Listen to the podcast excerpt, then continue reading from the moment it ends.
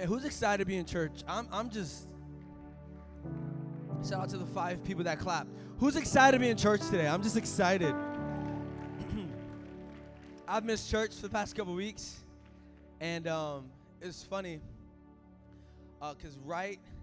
By the way, um, your boy. Oh, first of all, hold up, wait. Let me just um, be formal. You guys doing good? You guys doing great? You guys feeling all right? Just want to say, first of all, welcome home to everyone. Um, listen, we are a church. We encourage you. If you've been coming to New Birth, you know kind of the culture we set. We encourage you, like, when you come to church, when you're in church, church should look like your neighborhood. Can I get an amen this morning? How many of us believe that? Church should look like my neighborhood. The people that God has placed around me, that's what my church should look like. We're that type of church where we encourage you to bring your friends. We encourage you to bring people who don't know Jesus. So, amongst our Sunday gatherings, not only do we have Christians, um, but we also have people who don't believe, people who are actually exploring spirituality and exploring Jesus. And, and, and, maybe you're here and this whole thing's a test. I, I remember meeting leaders now that serve that they said, hey, you know, I remember when I was looking for a church, I, I came into this one and I and it was just for some people it was just the signs when they walked in. It was like, okay, this is the place. God, God, you called me here. This, this is the place. Just the signs when you walk in. How many guys love those signs? I, I look forward to those signs. I'm like, it's my sign. I look great. I always look great. That's a, that's awesome. I need that in my house. Um, eh, you know, a lot of people choose different reasons to stay and, and listen really what everyone's choosing is Jesus, right? You're choosing Jesus. And, and the, the idea is that Sundays, as much as it is to receive and, and, and to be fed a word and to worship amongst you know one another brothers and sisters it's also a moment for people who don't know christ to come home to come home uh, uh and to come to the, to the feet of the cross um, so if you are a guest in here we've already recognized you we've, al- we've already said hello we, we have our system It's to welcome guests at the at the entrance. But we want to do in here. We want to welcome all of our guests. Come on, it, it, can we just make noise for all the first time guests in the house today? Come on, that they decided to come. Come on, you can do better than that. It's probably their first time here. Welcome home. We love you. Thanks for coming. My name is John. I'm the young adults pastor here. Any young adults in the house? Hello. I love you. I'm excited. Um, we, we, we, we, we oversee uh, uh, Tuesday nights, uh, Wednesday nights, youth and young adults. It's amazing. I love what God's doing in our, in our youth ministry. Um, by the way, I have an announcement. I'm officially a married man. Hold up. I got a ring on. Baby, can you stand up take a bow? Come on, this is my beautiful wife, Diana. All on the road by herself. Somebody sit with her. Make her feel good. There you go. Just sit with someone. There you go. It's like, man, she all by herself. Um, Man, so we got I got married uh, uh, October 19th, 2019, and the next day we flew across the world to our honeymoon. So I just landed last night at 12:36 in the morning. After like 23 hours of flying, seven hour layover in two airports. Um, I was in a Beijing airport and chi- two China airports, and literally landed in around. I got home like one something last night. Um, so I'm gonna really stick to my notes because if I don't, we're gonna preach till like 9 p.m. because I don't know what time it is right now. My body's like on like a different time. So I'm gonna listen. If, if, if you don't do church, listen. We, I don't usually like glue my notes. I, I really am concerned about time because uh, it's it's funny because we're 11 days across the world. When we're up, everyone's sleeping, and when we're sleeping, everyone's up. And I kind of got adjusted, so we're back. And now I'm like an owl, right? I'm like, hello, how you doing? Um, but we're here, so so I'm excited to preach. Um, I, I, was on my way actually uh, to our honeymoon, and uh, my my dad texted me. Uh, our lead pastor, Pastor Gabby. How many guys love your lead pastor, senior pastor, Pastor Gabby? OG, OG. This Sunday, he is preaching in a church in the Bronx, New York. Uh, the church is called TC. It's a church that he came out of. Uh, some leaders here, actually, uh, Lulu came from from that ministry. Uh, one of our worshipers, she was saying the last song. Um, it's a church. My dad, he, he didn't get hired there. He didn't go there to be a pastor. He came in as a regular dude with a family and, and, ended up serving and serving, got under an amazing pastor. So today's Pastor Appreciation Sunday, and he gets to, after at least 20 years uh, of, of, of kind of distancing and, and, and being sent out from that church, he gets to come back and preach to his old senior pastor. Um, so that's what he's doing out there. How many guys love your pastor? He's just so humble, he's so willing he hit me up. He was like, "Yo, I miss home so much," and I was like, "Dude, I know what you're saying. I know how you feel. Um, I miss it so much. Um, I missed you guys two weeks, man. Long time. Um, had church on the airplane. Hello. Had church in the hotel. Hello. Had church. Um, Kanye dropped an album. Had church. Listen to Kanye. Hello. Uh, by the way, it's a clean album. It's a, it's a, it's a gospel album. I just want to throw that in there. Um, hello. So, man, had a lot of fun. Uh, but can I tell you? So he texted me. He's like, "Hey, you're going over there. Just letting you know, like once you land, like once you get back, you got to preach that Sunday." And I was like, "Let's go," because I just got so much word built up in me, right? Uh, we've been we've been like studying the Bible out. I mean, I don't know if that's normal. We, we like study the Bible out there and and going over different stuff. And and uh, this today's message comes from a moment of intimacy. Somebody say intimacy. Today's message came from a moment I just really distanced myself. Uh, I kind of got in like this bubble. Um, you guys know what I'm saying. It's like you're not isolated, but you're completely alone in the presence of God. I want to remind some people here who have been saved a long time. Listen, you've been saved. You have grace. You have mercy. Listen, you need to stay spiritually in poverty, spiritually poor. Doesn't mean you're not studying enough. Doesn't mean you need to study more. Doesn't mean you're not praying enough. It's a God, I need more of your presence. It's it's it's a hunger thing. Y'all with me?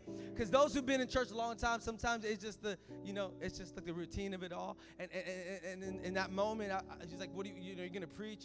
And I was like, "Man, it's from a moment of int- intimacy. To God, you, are great. You're doing great things."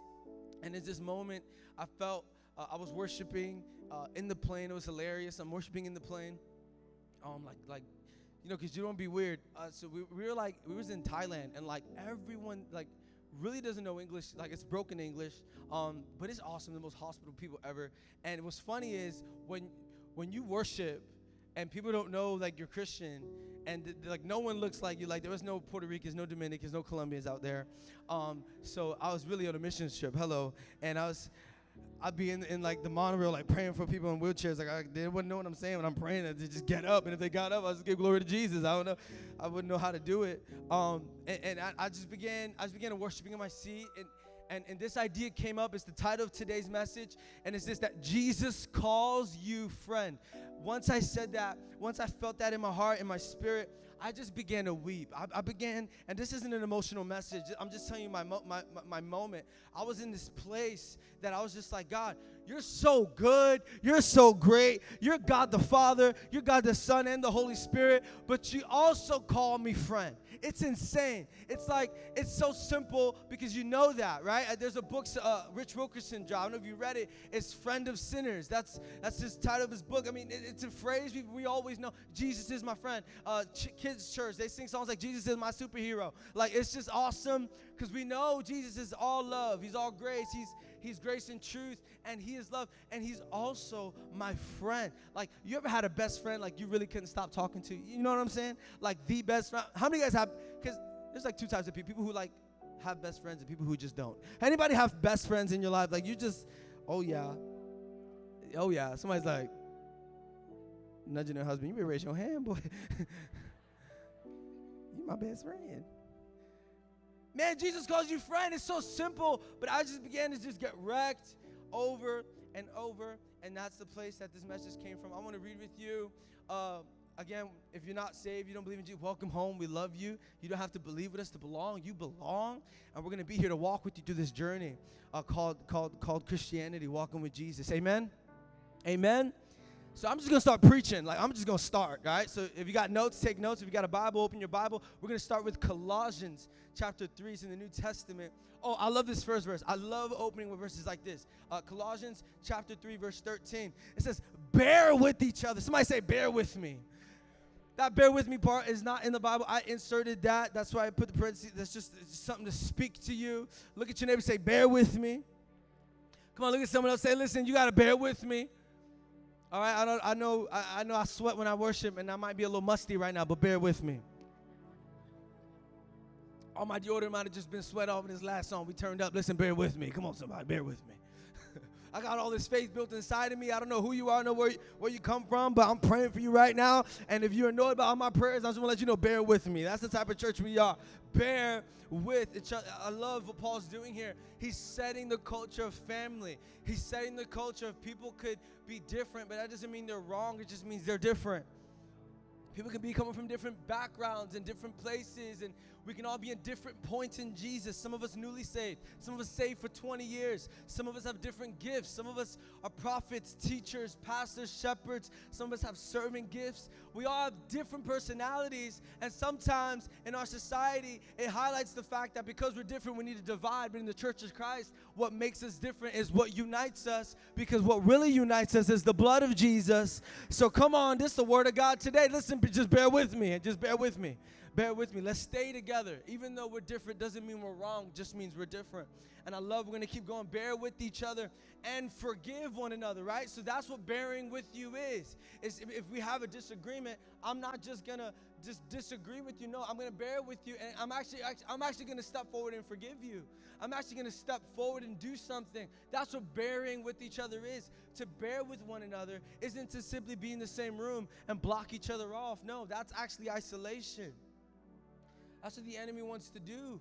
And sometimes that even happens in the church. Families can go years in the church without connecting with another family. Listen, bear with one another. Get to know one another. Get to some people of faith. That's why we do small groups. Anybody loves going to small group, hope groups.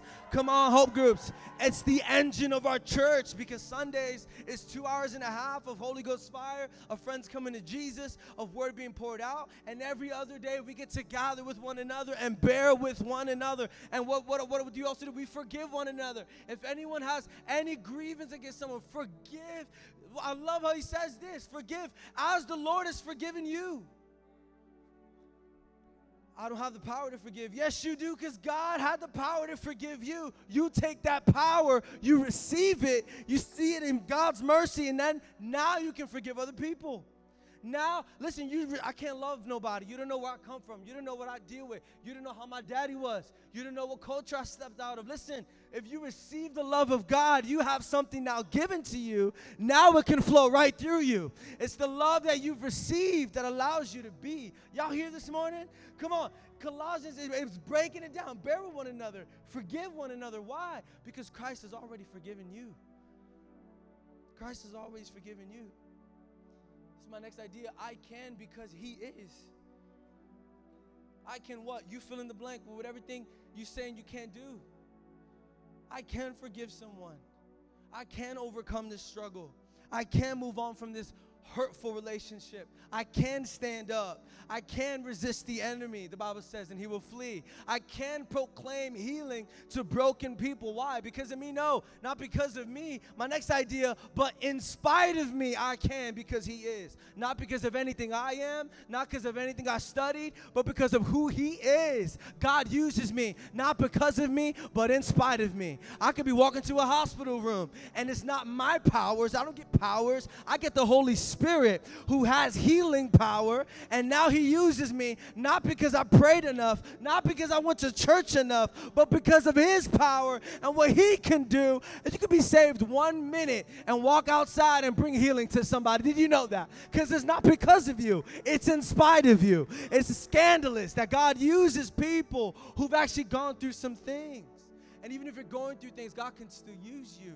It's not because of you, but it is in spite of you. Here's my next idea. It's, it's a call to outrage. It's a call to, to just the scandalous lifestyle in Jesus, to have this faith that I can because He is. I can make a difference. My next idea. I can make a difference because Jesus became the bridge for me to become.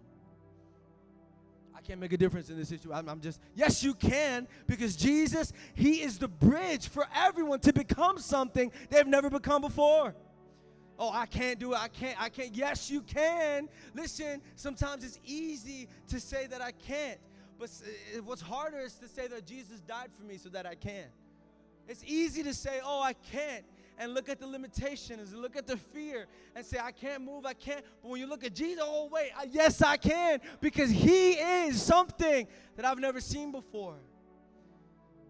Jesus calls me friend. We need to isolate this isolate it. I want to isolate it for just I want to put it to the side. There's a story of a pastor. I heard it, it's, it's the funniest story. If you've had kids, if you have children, uh, you probably see this happen in their lives. Uh, they just do it's, it's really funny uh, amongst children. Uh, there was this pastor, he said the story, his, his daughters, um, they wanted to make money. And you know, when you're a kid, it's not that many ways to make money, right? Um, how many guys ever put up a lemonade stand. Anybody? Come on. Anybody confessing? Like four people. You're the people we buy lemonade from on, on the stands. so uh, he's like, yeah, my daughters, they wanted to make a lot of money. Um, and it cost like 40 bucks to buy all the supplies. and they only made $25. And to them, it was this huge win. But I'm like, all right, like we're losing money. Um, so he says his daughters always, uh, it must be my brother, just always find a way to just multiply, right? Some people just have that gift, right? Like, come on, we see five, we see 10. Hello. It's a gift. God's giving you that gift. Um, and, and, what's funny is he says this story of one time they, they actually they moved from lemonade because there was barely any profit and they went to garage sales. How many guys are garage sale people? Like there's only two types of people in the world people who do garage sales and people who don't right? It's just there's no in between. Saturdays for people who do garage sales is like another sunday right? It's like here we go we out and about i just need $15 it's like how much is this 75 cents? I give you a nickel. I'd be so mad if i was like a garage it's 75 cents, you mean a nickel? I owned it. It goes up in value because I touched it and I had fun with it. What you mean? A nickel. It's like, how much is this iron? Five bucks. Like, I'll give you a dollar twenty. Like, get out of my house. Like, I'll be so mad. If I was, if I ever did a garage, I'll never do a garage sale. He says his daughters, they take all their toys. Like, what are they selling? They take all their toys and they lay out. they had like, um, so like really ambitious parents, they get like big buckets for them to hold all their toys, right? And then, and then parents who try to teach their sons and daughters lessons, you know, you get one toy, you know, you got one toy, enjoy that one toy. I didn't have a toy. I had, I had the rats in my house, and, and that was what we played with. So you enjoy that one toy, all right? It's like, but so, okay, seeing what the, the humor is. Okay, whatever. There's the joke. Um, so the, the, the uh, they get a box, they put all their toys in it, and then uh, they lay it out and they're like, okay, we're gonna make some money. Uh, one of their neighbors, th- their sons, a young boy, he comes across, uh, you know, with a quarter. Um, he's looking at all the toys, you know, picking it up. He's like, I'll give you a penny. He's like, nope, nope, it's a quarter. Uh, he gives the, he finds this ball like in the middle of like all the ruckus. He finds a ball, um, and he's like, oh, I'll get that ball. He squeezes, you know, pretty good bounce. He gives him a quarter and the kid takes the ball and he just has the best Saturday of his life. He's like, boom, catch, boom, catch. He's like playing soccer with himself. Um, so all the girls, uh, the pastor's daughters, you know, obviously they're running the whole garage sale. Um, they're looking at the kid they just sold the ball to, um, and they're looking at all the toys and they're, just like, it's like it's like when you see uh, if you're salty, uh, when you see an ex in public, you just so looking at the ball. They used to have so much fun with it. Like, oh, I don't remember going that high. Looks a little squishier than before. It's not that squishy. The pastor says the daughter who sold the ball goes up to the boy. He leaves the garage and goes, "Hey, sir, um, I know I just sold that ball to you, but can I just see it for a second? Cause like, cost me a quarter, sir. Yeah, you can play with it. You've had it like your whole nine years of existence here. She gets the ball and she goes, This is what Pastor say. She goes, she starts playing with the ball. She starts kicking. After like five hours, she goes, "Okay, here you go." And uh, and today's message is, is is an isolation moment. Sometimes we know all God has done for us, but today I just want to take this to the side that Jesus calls you friend. Because you got to see it outside of all the things you're looking at for a second to just see the real value in it. You got to see it outside of everything going in your life, everything you're dealing with, everything you're walking through. And you got to see that Jesus calls you friend. And that is something you know. It's something so, I mean, we know, but when you isolate it, it, it begins to gain power again. When you move it out of your vision, when you move it out and you look at it and you go and you glamour at it and you say, man, I know he was my friend. That's like when you see a, a baby Christian, someone who just got saved. Oh, I love baby Christian. Those are my favorite people to hang out with. Those are my favorite people. I love baby. Um, what? I love it so much because they're like, wait, Jesus forgave yesterday, today, and tomorrow sins? Boop, this is crazy. Boop. Wait a minute, no matter what I've done, he still has an amazing future plan and purpose. This is crazy. And then catch it, boop. Oh, you're telling me the whole. So, Jesus, yeah, he lived and he died and he split our history books, but his spirit is alive today. And once I made that prayer, he's inside of me. What? Boop, I love me baby, because they see it just how it's supposed to be seen. That Jesus, the Son of the living God, calls me friend. That's wild. He calls you friend. My volunteers ready? My volunteers ready? See, here's the thing. Stop right there. This is my homeboy right here. He comes to youth every single week. How many guys know him? Anybody love him? He's the homie. This is what Jesus does. Come on. Jesus sees you. Jesus sees you. He sees you. Stop right there. And, and he calls you friend. That's, that's, that's the type of interaction Jesus has. See, humans, we have a different type of interaction because we have this worldview. We have sometimes the way the world categorizes and puts people, oh, you make this much, okay, you're in that group. And you make this much, okay, you're in that group. And oh, you live there, oh, you're in that group. And you begin to put people in groups and put people in attention. How much should you care for them? How much should you pray for them? You know what Jesus, when he looks at people, he looks at them, he says, Oh, you know who you are? You're my son, you're my friend. I love you so much. I don't care who you are. You might be young, but there's no junior Holy Spirit. It's the same spirit that raised me up that is inside of you. I call you friend. Now go, go change the world. Go change the world. That's what Jesus does. That's what he does. That's how we ought because he calls you friend. He calls you friend and he empowers you to be something you've never done before. Here's my next volunteer. Oh, okay, let's go, Gabby. Hello. How many y'all love Gabby? She's awesome.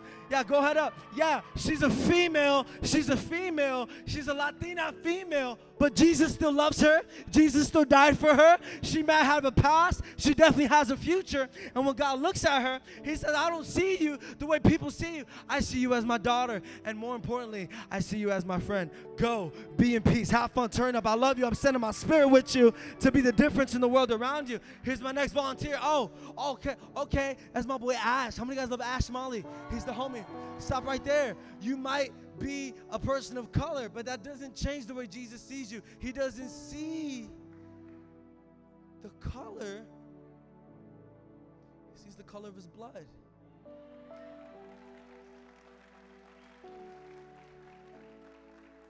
I'm not saying Jesus doesn't literally see color. He sees color. He made people to be their skin tone. It's not that Jesus is colorblind. He knows the color. He just doesn't change the way he treats people because of their color. He looks at people and he says, I know people talk bad. I know, I know, but listen, come here. You're my friend. I love you so much. How you doing? Welcome home. You can be something you've never been before. You can love people that hurt you. You can pray for those that curse you. You can be the person Now your daddy was, the person I've called you to be. That's how Jesus, he, he calls you friend. His next volunteer. Shout out to Abby. Oh my God, she's one of our young adult leaders. She's amazing. I love you, Abby. Your smile just lights up a room. Um, you're amazing. Stop right there. I don't categorize her. I don't label her. She's a woman of God. If God can use me to speak the word, God can use her to speak the word. It's not about anything about you, it's all about Jesus. So Jesus looks at someone who comes to Sundays with combat boots on, and those are so fresh, and I gotta buy me some. But they look at her and they say, Listen, she is a daughter of my. And I love you. Welcome home.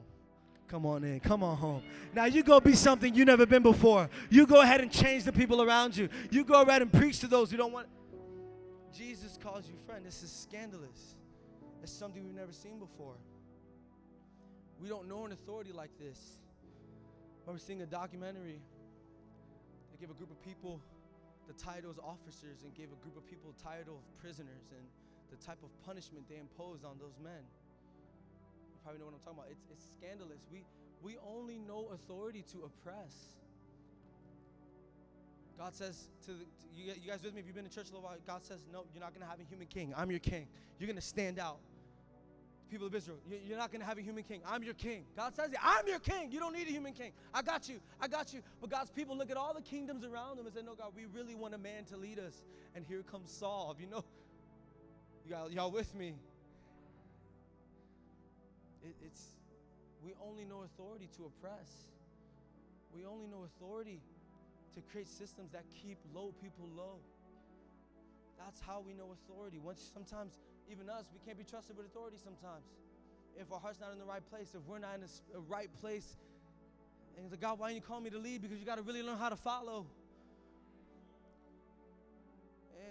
And we sometimes see authority as a, as, a, as a tool to oppress and to bring my agenda and to, to do what I want to do in the world. And then we meet Jesus, who's a king, and he comes to serve people. And it, it messes with you, right? It messes with you like Jesus. If you're the king, why did you come in a chariot already like 27 years old? Because that's when my abs were the best. That's not me. I'm speaking for someone here. I'm 23.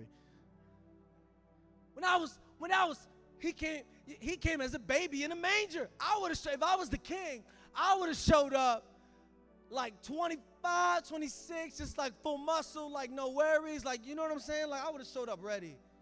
No, Jesus shows up as a baby. In the palace? Nope. In a manger. There's lamb next to him. and the Son of the living God is born amongst animals.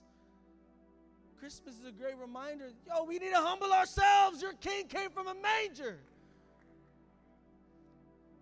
Here's my next idea it's the highest form of authority shown to us in the lowest way, functioning in the lowest way. That Jesus, the King, the Savior, came to serve, to seek and save, his 12 disciples, he didn't give them like a three year process. He's walking down the street. He's like, You want to follow me? And they're probably just finished smoking a cigarette. They probably just finished cursing. They probably just finished stealing. One of his one of his disciples, a tax collector, one of the people just frowned upon in that time, in that era. And you know what they said? You know, oh yeah, I'll do it and I'll go through. No, no, no. He said, Yes, Jesus, I'll follow you. Drop everything. And they followed him. That's your Savior, Jesus, with all the authority in the world, functioning in the lowest way. Pastor, I can't serve people you need to know who your Jesus is because he takes all that authority, all that Sunday power, all that Holy Spirit power to turn the other cheek. He takes all that Holy Spirit power, all that to, to, to break through the fear and evangelize to someone who doesn't know Jesus. It's like this highest form of authority functioning in the lowest way. And that's what brings people to the feet of, to the feet of Jesus. It's in view of God's mercy. Y'all with me? Sometimes our response is, I can't serve. I can't pour my gifts. I can't overcome. I can't be better. I can't. My past is too big.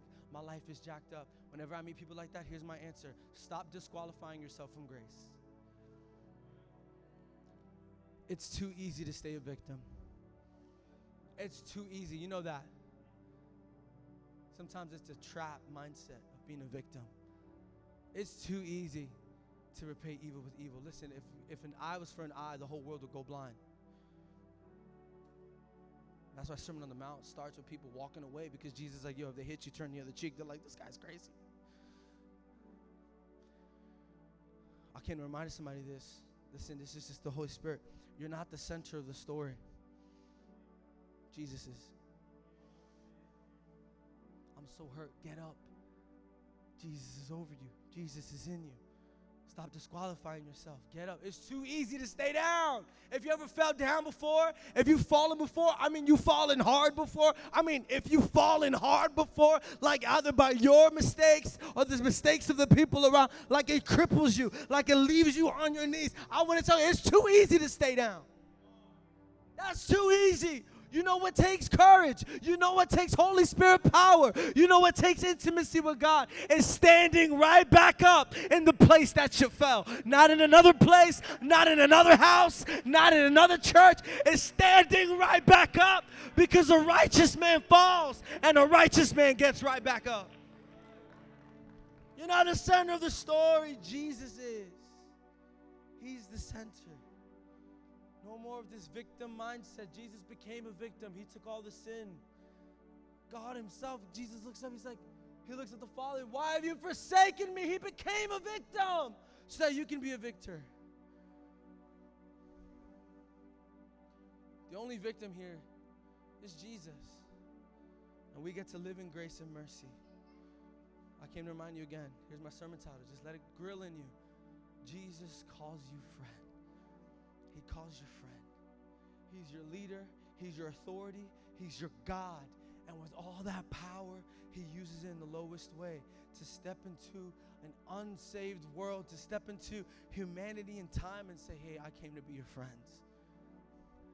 I love you. And I don't look at your flaws, I look at your heart. And when I get a hold of your heart, I could change everything. But I need your heart first. I call you friend. I came to break every system of authority you've ever seen before. I call you friend. The young adults, we just came out of a sermon series two weeks ago or a month ago. I don't know where we're at. Called Jesus Wept. How many guys enjoyed that series, Jesus Wept? Young adults. Jesus Wept. It was funny because here's one of our ideas.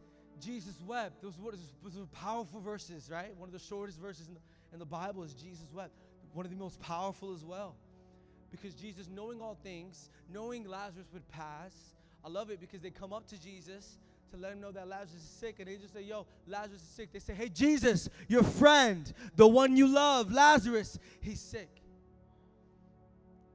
And we just came out of that series, and one of the ideas we pulled away was this is that Jesus sees your pain like he never saw it coming. I don't know about you. Have you ever, if someone ever ruined a surprise for you? Anybody ever ruined a surprise for you? That's me. I, remember I got uh, Diana. We was, was about to celebrate an anniversary, and I was like, I gotta get her some some some some, some, concert tickets, and and like months before the event, I was like, I couldn't take it. I was just bursting of the news. I like I already paid for it. Hello, so it hit the bank already. Hello, and I'm like, Hey baby, we we, we gonna go to this concert. She's like, Yeah, you suck. Why'd you tell me now that? You ever had someone ruin a surprise for you? Insensitive people, right? Just why would you do that? Why? I don't know if you ever ever had that happen. Here's the thing: when you know about a surprise before it happens, it's not. It's supposed to change the way you react. Like if before I walk into these double doors, you tell me there's a hundred people there ready, waiting to say happy birthday, celebrate me. I'm gonna walk in like I knew it. I'm gonna open the door. I'm gonna be like, I know y'all hiding. How y'all doing? They're like, happy birthday. I'm like, woo, right? But if I didn't know what was going down and I walked in the door and I was like, oh my God, just it hits different, right? It's just like, and Jesus already knowing that Lazarus would die. Jesus already, because he's God, right? He's he's outside of time. His mind is he, even in Gethsemane, he's like, I'm about to go suffer. I'm about to go through pain. I'm, I know what's going to happen. Jesus already know what's happening. Jesus, fully God. He's not only fully God, but he's fully man. And amongst all these people, let's read in the book of John, chapter 11. It says, When Jesus saw her weeping, and the Jews who had come along with her also weeping, he was moved. He was moved. You knowing the future wouldn't move you it, it would hit different. But, but Jesus is moved and his spirit and he's troubled. He says, Where have you laid him? Don't you love when God asks questions? Where have you laid him? You know where they laid him. It's like when God says in Genesis, Adam, where are you? God knows where Adam's at, but sometimes your answer is his answer for your life. Where are you, God? I'm actually still in this rotten place that you left me, God. Can you call me to something new? Sometimes my answer is God's word for my life. Where have you laid him? Come see, Lord. They replied, Jesus wept when he saw the tomb. And I love this. I love John, who's writing this gospel according to John. He says, Then the Jews said, See how he loved him. You see how he loved him. You got to understand the context of John. If you've been in church a while, you know the two main themes. If you study the Bible, come on, how many? We're all theologians in here, right? We, we all we all studied the Bible in here. Can I get an amen? Oh, we all we all. welcome home. We're gonna study the Bible. The context of John, it's the gospel according to John. See, listen, you have the first four gospels in the New Testament Matthew, Mark, Luke, and John. John is 90% unique from the first three gospels meaning 10% of what he's writing is mentioned in the other three, but 90% is all original stories. You have the Lazarus story here. You have the famous verse John 3:16, for God so loved the world, right? That he gave his son. Here's the thing. John is writing to a specific group. You need to catch this because some of us reads the Bible and we think God is not good because it's like, whoa, whoa, listen, I want to give you something. God did not form the Bible. Listen, when you read the Bible right now in 2019, understand this. In this point in time, the Bible was not written to you, it was written for you. The book of John is written to Greeks and Romans looking over their shoulder, not written to Americans. You guys with me? It wasn't written to you, it was written for you. That's why we're theologians, because we look into the Bible and we say, who wrote this? When did they write it? Who were they writing to? And what are they trying to say? So that in 2019, the word that is not to me can be for me because I know what they're trying to do. When you look at the book of John, and he's writing to, to Greeks and to Romans, looking over their shoulder in the early church. You guys with me? And he's writing to them. Here's the two main themes of the book of John. You can read John in, in, in a day, it's, it's not too long.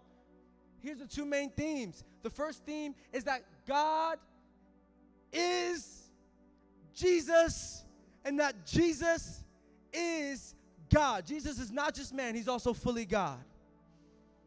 And understanding the audience, right? Who's he writing to? Greeks. A lot of us here studied Greek mythology. You know all the gods they believe in. You know all the things they believe in. And here comes a man named Jesus saying, I am the Son of the living God. You can understand that John, writing to Greeks, would say, No, my main theme to this group is that Jesus isn't one of the gods. Jesus isn't uh, just one other of the things you worship. No, he is the living God. So that's him hitting the audience, the Greek audience who have all these beliefs of God, all these views. The second theme of the book of John is, is to reveal the grace and love of Jesus. And that, I believe, is focused to the Roman group. Why? Because to hear that your leader, your authority loves you and has grace over you is something they've never understood before. Something they can't even fathom.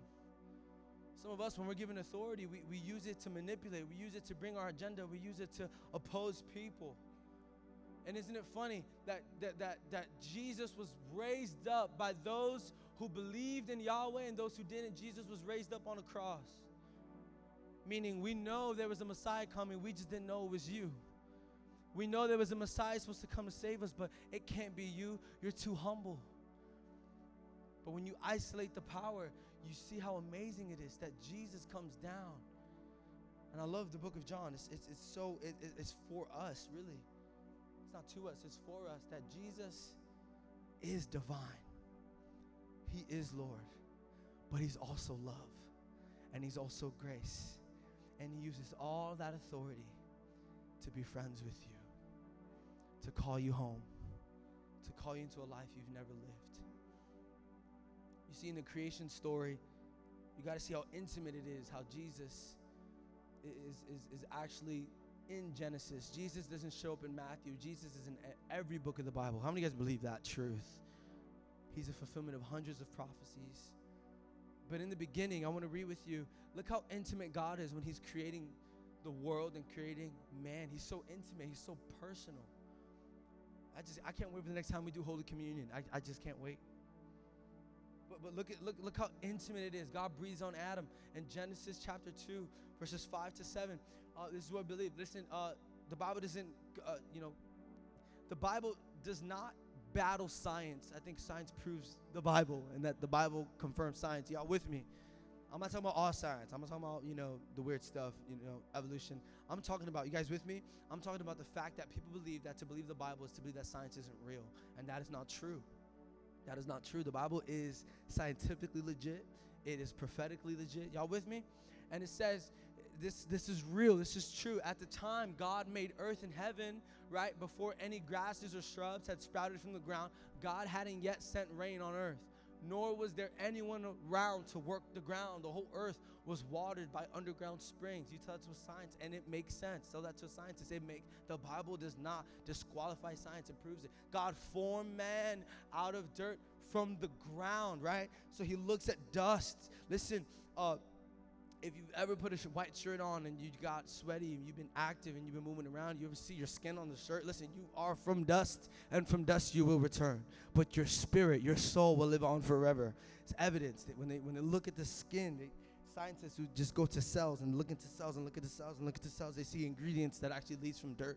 This is true. It says, from the ground, from the ground, God formed man out of dirt. That's why he uses not because of me. God doesn't use me because of me, but in spite of me. I'm just dirt with breath in it, right? He takes the dirt from the ground and he blew into his nostrils the breath of life. The man came alive, a living soul.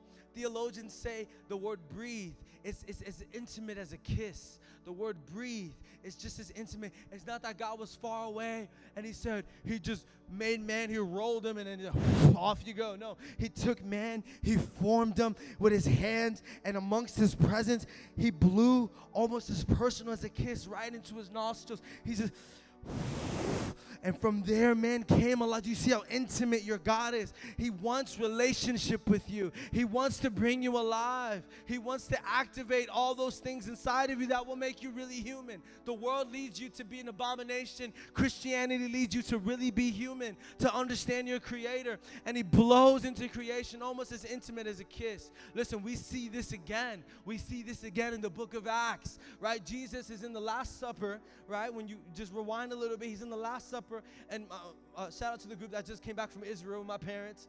Um, it, it's so awesome. The upper room where the Spirit fell is believed to be the same place that Jesus was with the disciples the night that he was betrayed. It's the same place. So Jesus along with having a communion with his disciples, about to lead the Last Supper, famous supper. They have paintings on this thing. It's the same moment that he says, By the way, I will breathe on you again. I will leave. I have to go, but the Spirit will be upon you again. And in the same room, a couple chapters later in the book of Acts, let's put it up. Acts chapter 2, it says, When the feast of Pentecost, so it was a feast, right? The day of Pentecost is actually the feast of Pentecost. It was a moment they gathered, right? It's the moment they got together. Christ's power and spirit is to always lead you to unity, and the anti God spirit is always to lead you to division. That's why it's in a moment of feasting that God does amazing things. That's why in the Last Supper, He gathers them and encourages them. That's why in this moment, there's a, is a feast of Pentecost and the Spirit comes down. When you die, when we when we transition to the next life, there is a what in heaven? A feast. God is all about bringing people together and having some fun and breaking some bread and being the real family that He's called us to be. So on this feast day of Pentecost, they were all together and without warning. There was a sound like a strong wind, gale force. No one can tell where it came from. It filled the whole building. Then, like a wildfire, the Spirit spread through their ranks and they started speaking in a number of different languages as the Spirit prompted them to do. In Genesis, God breathes in man, and in Acts, Jesus breathes his Spirit. You see how intimate your God is. Jesus says, Hey, I know you like me being here disciples, I know you want me to raise up a kingdom. Some of you guys are Romans, and all you know is to use authority to oppress. But listen, I'm not here to raise up a kingdom in this world. That's an unseen kingdom I came representing. And what I need from you is not to, to, to fight for me. Don't fight for me. I'm going to die for you. And I'm not just going to die for you and raise up, but I'm also going to send you my spirit. So, just like in Genesis, all of my creation, when they say yes to Jesus, they experience a second birth. You are born again in the Holy Spirit, and He breathes. Look how intimate. He breathes on each and every person from then till now who say yes. He breathes His Spirit into them. It's Genesis happening every every. Someone say, "Why hasn't Jesus come back yet?" We waiting. The world's getting terrible. Suffering is just getting worse. No, it's not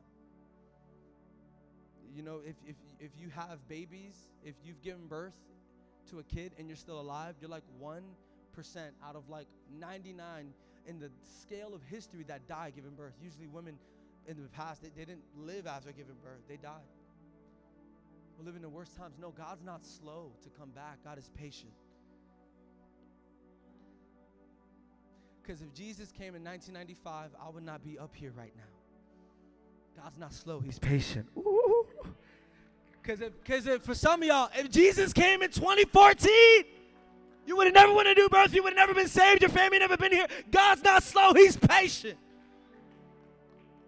He's not slow. Why is evil still happening in the world? If God is good, why is there evil? God's allowing evil, one, because there's free will. And once God removes free will, then people say, oh, he's controlling everything. He's, you're, you're, ah. So no, no, no. I'm going to allow you to do whatever you want to do. I'm going to give you free will but I'm also going to redeem everything the enemy meant for evil and I'm going to flip it on its head. Look what Jesus does. He takes the worst thing that could have happened to him and uses it to save the world. And that's this Jesus. He calls you friend. He calls you friend. And he breathes in you. I'm landing the plane. Romans chapter 12, verse 1. Therefore, I urge you. Romans is one of the most beautiful letters written to the church. It's the book book of Romans, written to, uh, written to the Romans, and it speaks louder than words. It's so poetic. Theologians, they, they study this book. It's just, it's, it stands out. Ephesians, Colossians, Galatians, it's just, this one just stands out. I love this. Look, look at this. Look at this verse. It changes everything. Therefore, I urge you. Someone say urge. Someone say urge. That's a fun word to say. Rhymes with splurge. Some of y'all got the urge to splurge. I come against the spirit of uh, obsessive uh, online shopping. You guys with me? Anyways, Therefore, I urge, when you urge somebody, you're egging them on, aren't you? Come on, I urge you. I urge you, brothers and sisters, to what? In view of God's mercy. I hope you leave today putting on these glasses of mercy. Put the glasses on of mercy. Put the glasses on the mercy. Pastor, I can't forgive them. Put the glasses on the mercy. Watch how things will change. It'll change the way you see it. Father, I can't give. I can't. Put the glasses of mercy on, and it'll change so much around you. I love how Paul hits it on the nose in view of God's mercy to offer your bodies as a living sacrifice, holy and pleasing to God. This is your true and proper worship. What does that mean? My next idea a living sacrifice is a response to God's mercy. When you put the glasses on of mercy, that is when you become a living sacrifice, living and true and proper worship. Not because when you see God, you see heaven. Oh, I'm only Christian just to go to heaven. I'm only Christian. Just, you're going to be bored in heaven because all we're going to do is worship Jesus no sun in heaven. The light of heaven is the radiance of God. Oh, I'm only saved to get stuff. Listen, a, a true response of your life being sacrificed is not to gain, it's in view of what God's done already. It's His mercy. That's how we truly worship God. And just like that girl who wanted her ball back because it looked funner in someone else's hands. God is saying, listen, bring this idea back to the forefront of your head, the forefront of your mind, and let it change the things you do. Let it re- rearrange everything you do this week. That He is not just God who has authority and power, but He also calls you friend. He calls you friend. This message is not insensitive to what you're going through. I'm just here to encourage you. In the middle of everything you're going through, God calls you friend. He calls you friend. He calls you friend. Let's do something real intimate for a moment. Just, if you feel comfortable, just close your eyes. You don't have to bow your heads. But for just a moment, just, just close your eyes and, and visualize this. He calls me friend. Say it out loud. He, call, he calls me friend. Come on, would you say it with your mouth and believe it? Remind yourself this morning, He calls me friend. I can get back up again. I can be who He's called me to be because He's calling me friend. He's calling me friend. He's calling me friend. When I turn my back on him, he still sees me with love and grace and he calls me home. He's my friend.